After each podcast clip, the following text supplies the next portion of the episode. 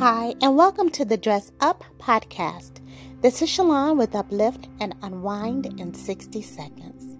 This episode will be a little bit different.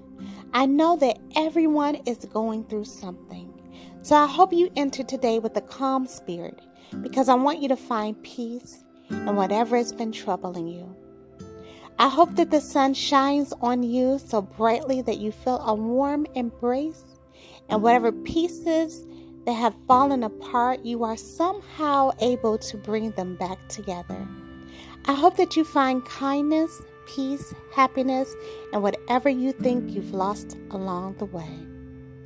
I hope that you are surrounded by good people, and I hope your health and finances increase. I wish your loved ones well. I hope someone gives you a smile. Better yet, I hope you laugh so hard today that tears start falling from your eyes. Yes, I hope you find joy.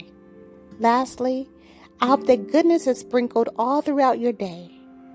Until next time, stay uplifted.